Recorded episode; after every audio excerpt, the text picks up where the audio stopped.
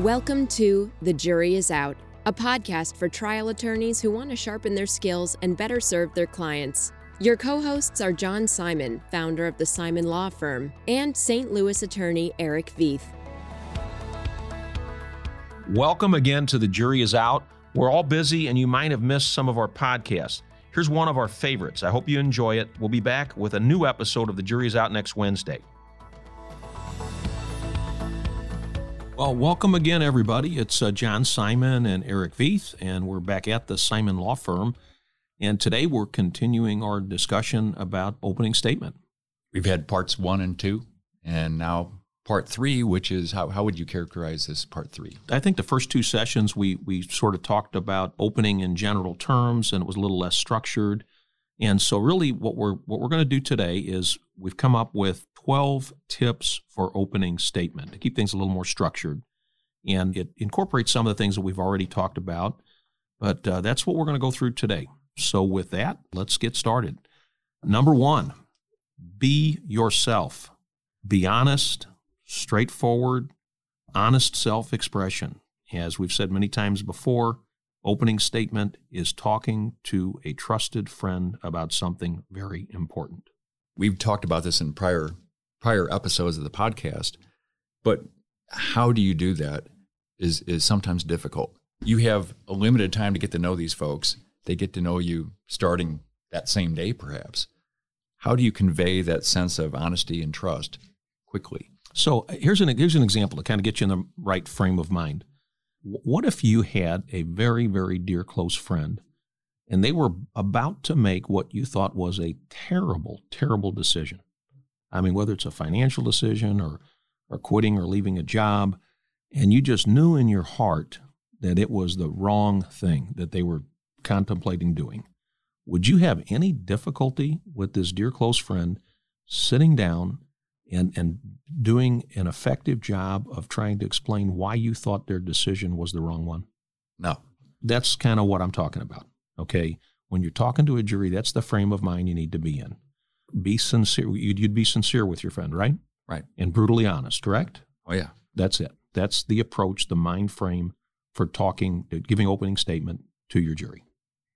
Number two, develop a theme. Uh, these, you know, frame a theme it's why you're there, the, the purpose of being there, why the jury is there. And for themes in cases over the years, I've always I've always thought that jurors respond better when the case is about more than merely compensating your client. And actually every case is about more than compensating your client. One of the things in our system, in our justice system, our tort system is deterrence. It's naturally built in. Jurors get that. People understand that. I think when for instance, I'll give you an example. I'd say more than half of the clients, potential clients, come in to talk to me about a case. During that conversation, at some point in time, they mention, look, we're here in part, sometimes it's the only reason they're here, is we don't want what happened to us to happen to somebody else. So I think you need to develop a theme, a purpose, a frame of the case. How do you pick one? Go back to why you took the case in the beginning, the time you first met the client. What was shocking about what you were told? What was compelling? What was surprising? What are the elements of a good theme? Simple, concise statement, two or three sentences at, at most. Keep it simple, easy to understand. You, you want to engage the mind and the heart of the listener, logic and passion. It needs to be fair. It's, it needs to make sense. It needs to convey what's normal and what's expected in those circumstances. Some examples, some simple examples that I've used over the years profits over safety.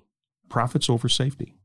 I've used that in, in cases, mostly product cases, where there's a fix, an alternative design that costs not too much, uh, $20, $30 per, per unit. They knew about it. They had the design in place for a while and, and continued to sell products without the, the fix. In a med mal case, one, one that I used was a treatable condition that was ignored by the doctors. That was a case where I had a client who showed up at the emergency room actually having a heart attack. Doctors looked at him and sent him back home. Uh, came back in an ambulance, you know, not doing too well. Another case, another theme for a case or a frame is patients who go to the hospital for one problem should not die of something else. Somebody goes in for a hip surgery and they, you know, they die of a, of a complication, of an infection or a pulmonary embolism. 56 years of disregard for safety.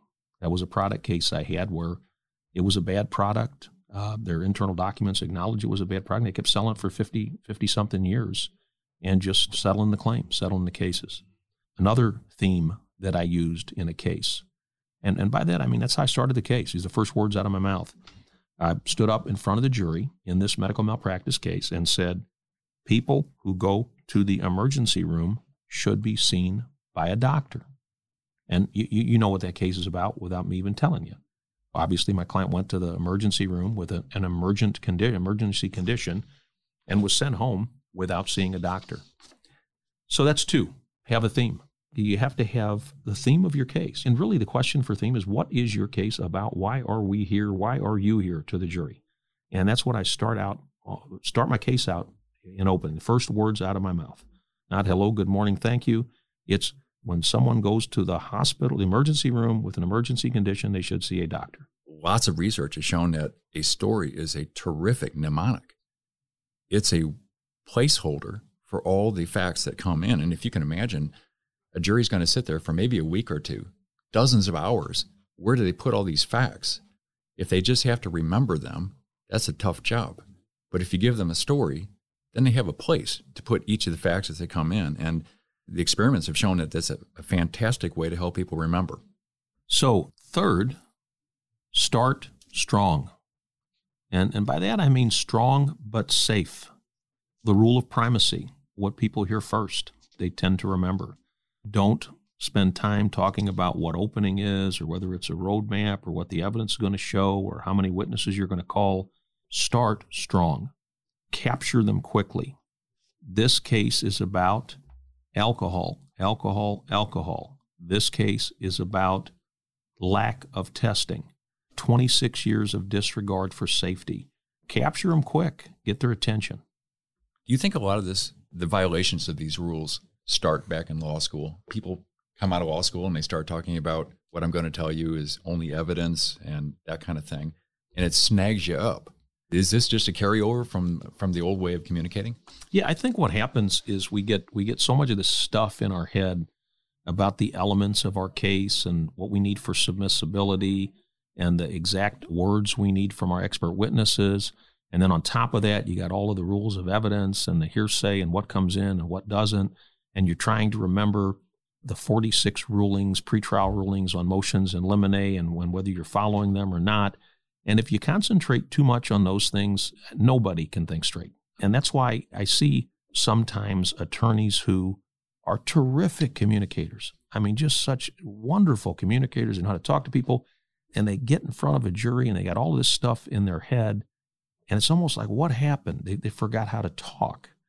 And and you got to remember that's why you're there. That's why all of, all of this other stuff is secondary. You got to be able to communicate and tell your story. You need to block that stuff out. I mean, you can't you can't have your head so full of these things and worry. You know, you got somebody else on the other side. They'll they'll object if you're if you're doing something wrong. But just first and foremost, tell your story. Moving on, tip number four: tell the story from the defendant's point of view. Product case, a, a drunk driver, whatever it is, if you tell the story from the defendant's point of view, the jury's going to reach the conclusion you want them to reach before you talk about the conclusion. They're going to get it. They're going to understand it. Example: training.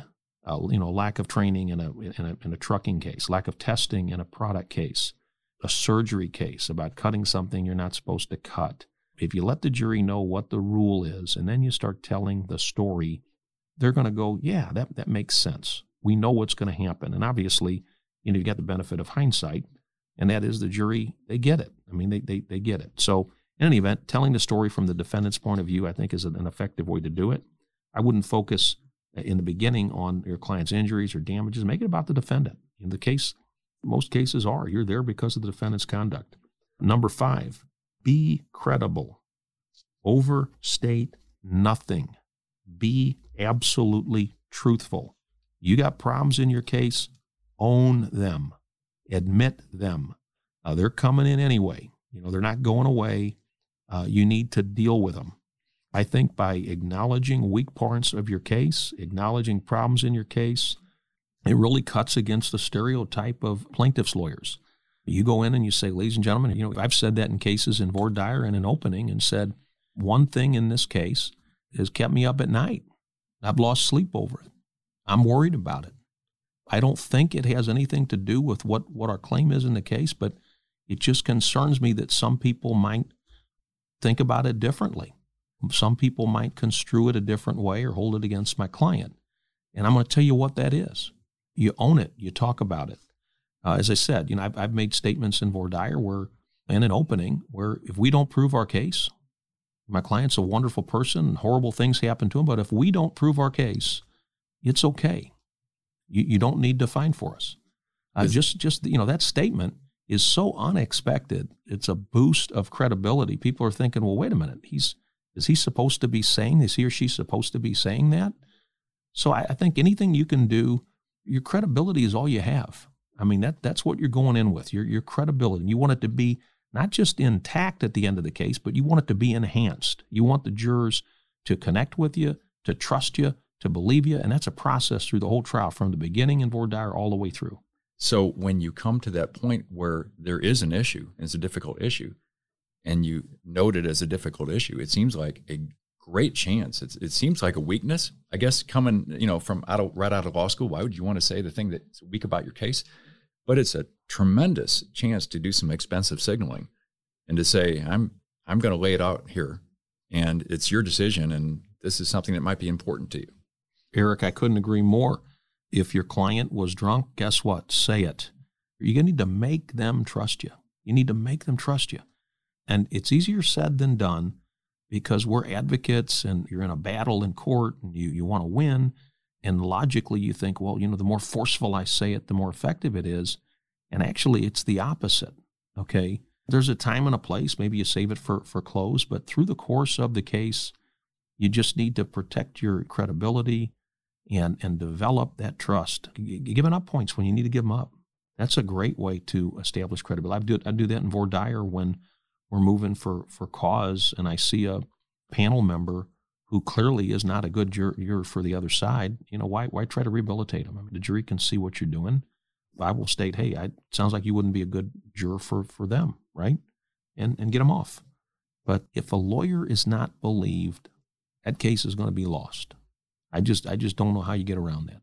That's something that's so it's almost I think it's impossible to recover from when your credibility as a lawyer in the case is shot. I can't imagine moving forward with the case. I mean, it just it's it's so very important. When the jury distrusts the lawyer, they distrust the client.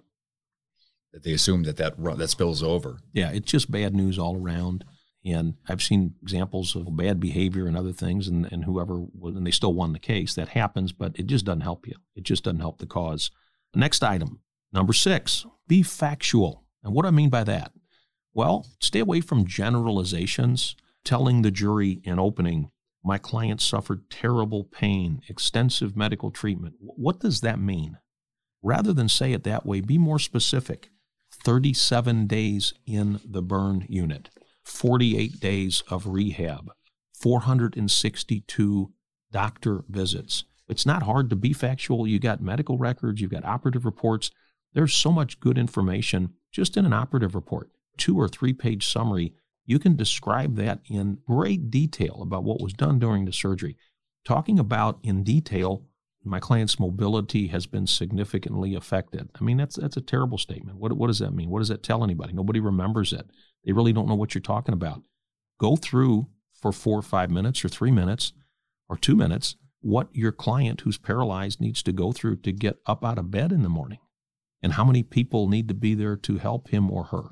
So I think facts persuade, and the more specific you can be with the facts, the more people remember and and the more persuasive it is. Psychologists have established that vividness leads to believability. But if you can paint a picture that they can remember and recall, that's going to be great. My question to you is at what point is is detail too much detail? I'll give you, give you a good example. It doesn't need to be long to be detailed. I had a client I represented years ago. It, it, we were in trial, and he was a, a boxer who sustained a brain injury that they didn't see or find, and he, he passed out in the uh, locker room with nobody around him. They didn't have an ambulance. He was delayed in getting to the hospital. And um, you know, the case was about not having a doctor ringside, not having an ambulance available at the fight. And my client was severely brain damaged. He was in, in his early 20s. He was a, a contender. Uh, he was a world class athlete. And I, I, struggled. I mean, he had he had ten, tens of thousands of pages of medical records, doctor visits, ongoing horrible brain damage. He had trouble walking. And I, I struggled with how can I convey that to the jury? Do I sit there and read 40 minutes of medical records? I didn't think that was the way to go. And what I did is I, I, I, was more a little more specific with something that they would remember, but it wasn't that long. And so what I did in, in close, this was in close, not in opening, is I stood before the jury and, and simply said his routine in the morning, and it was he'd get up in the morning and he'd run 10 miles, 10 miles before he started his workout every day. And I said, Today, this morning, before we came to court, his mother, who was sitting next to him throughout the trial, had to tie his shoes for him. I thought that was enough. I mean, you know, it's a good way visually to convey the injury, the before and the after. So it doesn't need to be long or lengthy. There's different ways to do it. But you don't just want to generalize, you want to show some examples. One example is, is just sends a real powerful message. How often do you use demonstrative evidence in your opening? Hold up a, an X-ray report or all the time, all the time. If you tell somebody something, they remember remember it. I don't know. I think there's studies out there that talk about telling someone they remember a little part of it in a day or two. If you show them, they remember more of it. And then if you tell them and show them, it's the best of all worlds. They remember much, much more. I mean, there are all kinds of studies out there. I don't know the references or the books, but if you if you tell somebody and have a visual, that's going to stick in their head. That's that's going to remember. They're going to remember that way, way more. You know, especially you, you can be creative with the demonstrative. We had a case where a two-year-old girl was was sent away from the hospital three times, and as a result, was severely dehydrated, and ended up losing her kidneys. And one way that we we tried to show that was we looked in the medical records and saw that when she finally got back to the hospital and they gave her IV fluids, she was low by about 2,000 uh, milliliters, about two liters of, of, of, liquids, of fluid. And so what we did is we, we did a demonstrative, taking a two liter bottle, just filling up with clear, clear water, having it there in the courtroom just to show how dehydrated this child was. And very, very effective, low tech, low key. So there are different ways to do it, but as I said, uh, you know, be, be factual, be factual about it. Moving on, number seven, don't fight every battle. You're so tempted. The, the defendant has 15 defenses. You want to address every one of them. I, again, this is opening. They're going to hear the evidence. You don't need to address every single point in your case and every single point in the defendant's case. You will lose the jury. You will lose credibility let me give you a factual example. You don't need to shoot every mosquito, right? Let it go. Let it go. Hit the high points. You might be tempted because this is tough to sit there sometimes while they're throwing what you consider little arrows at you to roll your eyes or you know shrug do something in your seat to let the jury know i'm not going to talk about it but I, there's a reason i'm not going to talk about it is that ever a good idea or should you just be respectful sit sit quietly in the courtroom. I don't think it's ever a good idea. Be respectful, sit quietly in the courtroom, and completely ignore it. I think that's the way to go. Mm-hmm. Number eight, save something. You need to save something for the jury, whether it's um, you know prior incidents in the case or some evidence. And I think what you can do in opening is you can suggest or plant a seed and tell them there's going to be some evidence about this issue. And I would just ask that you pay particular attention and and you know, I think that's a much better way. If you tell them an opening, it kind of loses the the effectiveness. We've talked in earlier sessions about prior incidents and, and how we use those, not really telling the jury how many you have, but just making a statement, in opening saying, this isn't the first time this happened. You'll hear testimony that this has happened before and they knew about it and kind of leave it at that. And then when you lay out or present 15 or 20 or 50 prior incidents, if you tell them right in the beginning, well, this has happened 52 times before, then when you show them the incidents in trial, they're like, yeah, I heard that. We know about that. We heard that. But if you just tell them it's happened before and don't tell them how many, I think you keep their attention. And I don't even give them a number. I just, if you're allowed to do it, and if you can, just present the incidents, present them. And that way they'll, they'll get it. It'll be a much more effective way to do it. Number nine, don't overstate anything. And I'm going to say that again. Don't overstate anything. The worst thing you can do in opening ever. Don't overstate claims. Don't overstate injuries. Anything. You want to understate it. Number 10, address the worst part of your case. There is nothing worse than sitting down after you've given your opening and you thought, wow, I just nailed it. I hit all the points and the, the other opponent gets up and says, Now let me tell you what you didn't hear from the plaintiff's lawyer. Okay, Every, you know we've been there. Everybody's been there and and and and seen that or felt that. Don't give any ammunition to the other side. Okay, if they're going to hear about it, they're going to hear about it from me. They need to hear about it from you. Deal with it. And I, will give you one a, a good example of, of what I did. I had a I had a client in a case where, and it was another back injury, fell off the back of a truck. They drove off when he was on the back of the truck on a loading dock, unloading. He had a box in his hand. They drove off and injured his back. I mean, he had he had multiple fusions in his low back, couldn't work anymore. Younger guy. Problem was, he had a bad back. Before this incident, he had a bad back. He'd been going to the chiropractor on a regular basis, but our theory in the case was he was still working. He hadn't had surgery yet, and, and this kind of pushed him over the top, and he had to have surgery. His career was done. He couldn't do any more labor.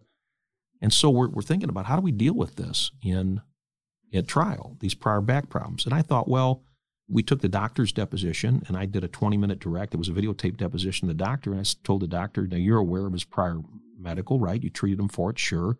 Was he scheduled for surgery? No. Uh, did he need surgery before this? No. Was he able to work? Yes.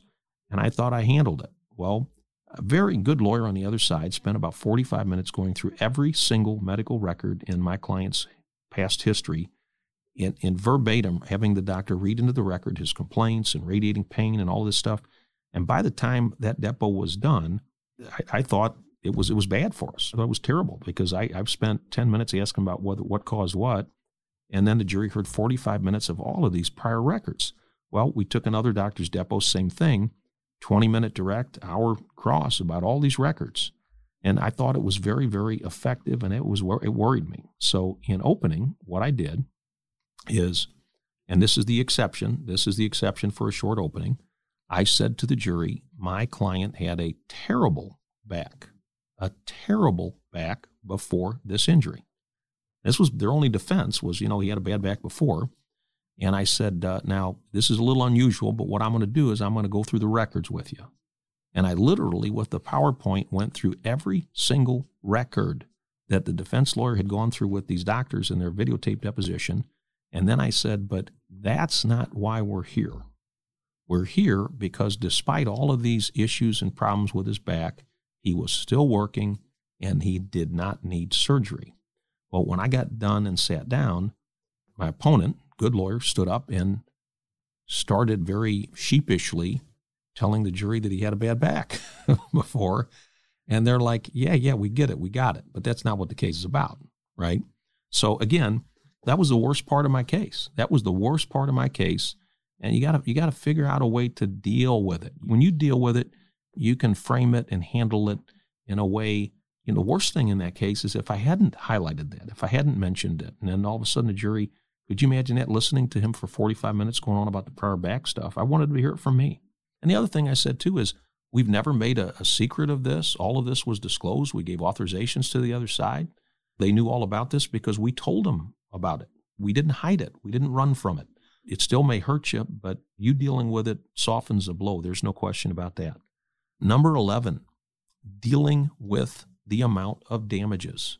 I think that's something you have to do in opening. You don't want to hit the jury with a number, a big number, whatever, in close, and that's the first time that they're hearing about it. This is something that you got to start in voir dire, anchoring, you know, conditioning the jury for whatever number it is that you're going to ask for at the end of the case.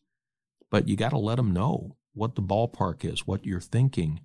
And a lot of times too, if you handle it in voir dire, it'll it'll take care of itself. I I routinely ask questions in voir dire about does anybody think there should be caps or limits on pain and suffering? And without exception, in every case, there's somebody that says, well, there needs to be some limit, these tens of millions of dollars. And all of a sudden, you've got a group discussion about whether pain and suffering, whether 10 million or 20 million is sufficient for pain and suffering. It kind of gets the number out there. So, to the end of the case, if you ask for 2.5 million, nobody's rolling their eyes. But it's just so important to at least anchor it. Or, and you don't need to give a number, but just say significant. You might want to compare it to some of the, the, the medical costs, the life care plan, by saying, well, you know, the life care plan's seven to eight million, and we think that that's the smallest part of damages in the case. You need to condition them for what you're going to ask for in voir dire. You need to do it in opening so that they're prepared for what you're what you're going to ask for in close. And then finally, number 12 is you want to undermine. You do want to address the defenses in the case. You don't want the jurors to be hearing about the defenses for the first time. You want to let the jurors know that you know these are issues that you looked at, you studied, you considered, and and here's why you think they don't uh, don't apply or don't float. The failure to do that is they get to go first on those points, and then you have to catch up later. Right. There's a big advantage going first. I mean, you know what's coming, and you need to either dress it, frame it, head it off, but you can't run from it. It's not going away. But again, you know, I think summing up, you know, opening is a great opportunity. The jurors, jury's paying attention. You, you've got their attention at that point, and I think the most important thing is be yourself and be truthful and honest and straightforward. What advice would you give to lawyers who prepare well to get in a trial?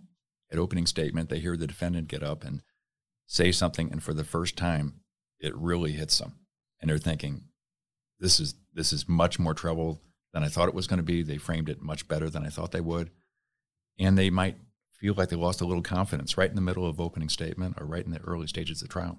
You got to go forward. Just keep pushing forward. I mean, you're going to get a chance to present your case. As I said, I don't. I, I think it's tough to win a case in opening, and so as long as you're being credible and and connecting with the jury, and they'll listen to you, and it's not over till it's over. But it, it's like a it's like a roller coaster. There's ups and downs, and you, you can't get too high on the highs, and you can't get too low on the lows. And I think whatever happens in that courtroom, you you shouldn't show any reaction to it. I can hear something in the courtroom, and I'm obviously thinking about it. I mean, something comes up, and all of a sudden, everybody at the table starts scribbling. Like, okay, I'm looking at the jury, and they're thinking, well, something something's going on here. We better pay attention to that issue. But there's so many different things going on, and you just need to you need to remember who am I representing and what is this case about? And those are the things that need to be in your head every second, every minute. And if you know though, if you know the answer to those two things, who am I representing and why are we here? If you know those things and those are locked in, you can deal with everything else coming your way. It's, a, it's about reacting. You need to be prepared to react to what's coming. That concludes our 12 tips for opening statement. That's it for today's podcast. I'm John Simon. I'm Eric Veith. Thanks for joining us, and I hope you tune in for the next one. Thanks for listening. We'll be back with a new episode of The Jury is Out next week. The Jury is Out is brought to you by the Simon Law Firm. Share your comments with John and Eric at comments at thejuryisout.law. And if you want a lively look at life and law from a female attorney's point of view, check out our Heels in the Courtroom podcast and subscribe today because the best lawyers never stop learning.